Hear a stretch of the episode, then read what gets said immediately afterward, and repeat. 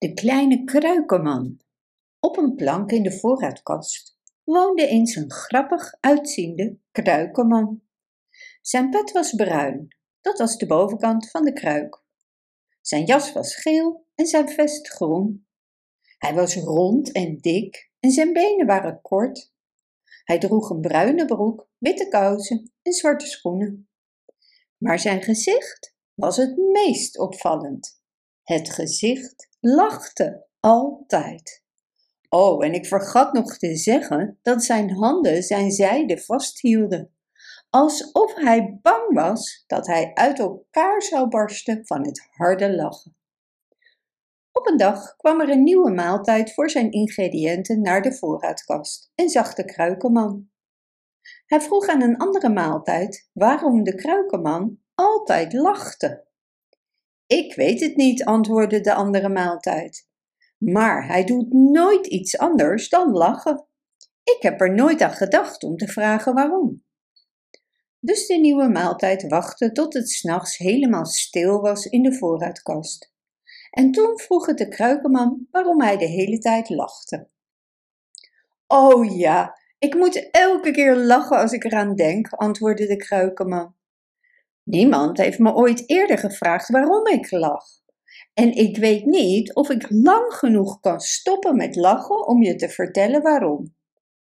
Maar alle andere maaltijden verzamelden zich om hem heen en smeekten hem zijn verhaal te vertellen. En eindelijk slaagde hij erin te stoppen met lachen en begon te praten. Het is heel lang geleden gebeurd, zei hij, op een maanlichtnacht, toen het huis heel stil was. Poes kwam door de deur binnen en keek om zich heen.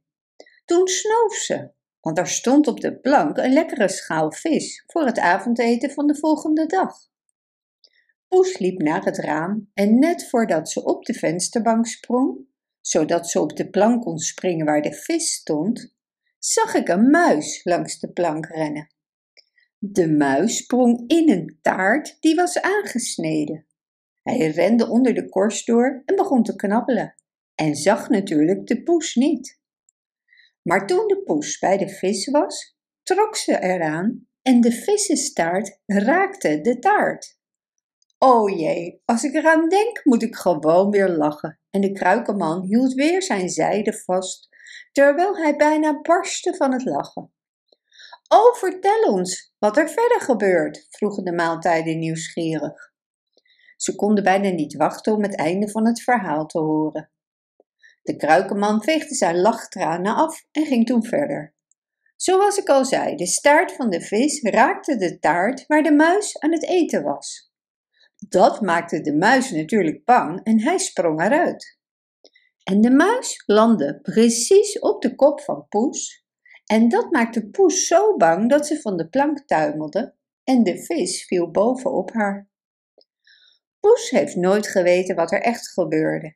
Zij dacht dat de vis leefde en rende voor haar leven.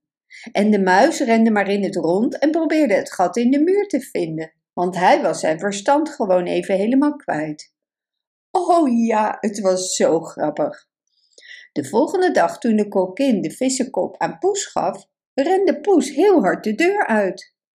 En de kokkin dacht dat ze een aanval van een soort ziekte had. Er was namelijk nooit eerder een kat geweest die ooit vis weigerde. Maar ik wist wat er aan de hand was. En elke keer als ik er weer aan denk, moet ik gewoon heel hard lachen. Ha, ha, ha. En dat is de reden waarom de kleine kruikenman altijd lacht. Hij kan niet stoppen, want hij denkt altijd aan wat hij vele jaren geleden op een maanlichtnacht in de voorraadkast heeft gezien. Bedankt voor het luisteren. Wist je dat je dit verhaal ook op onze website ridiro.com/nl kunt lezen, downloaden en printen?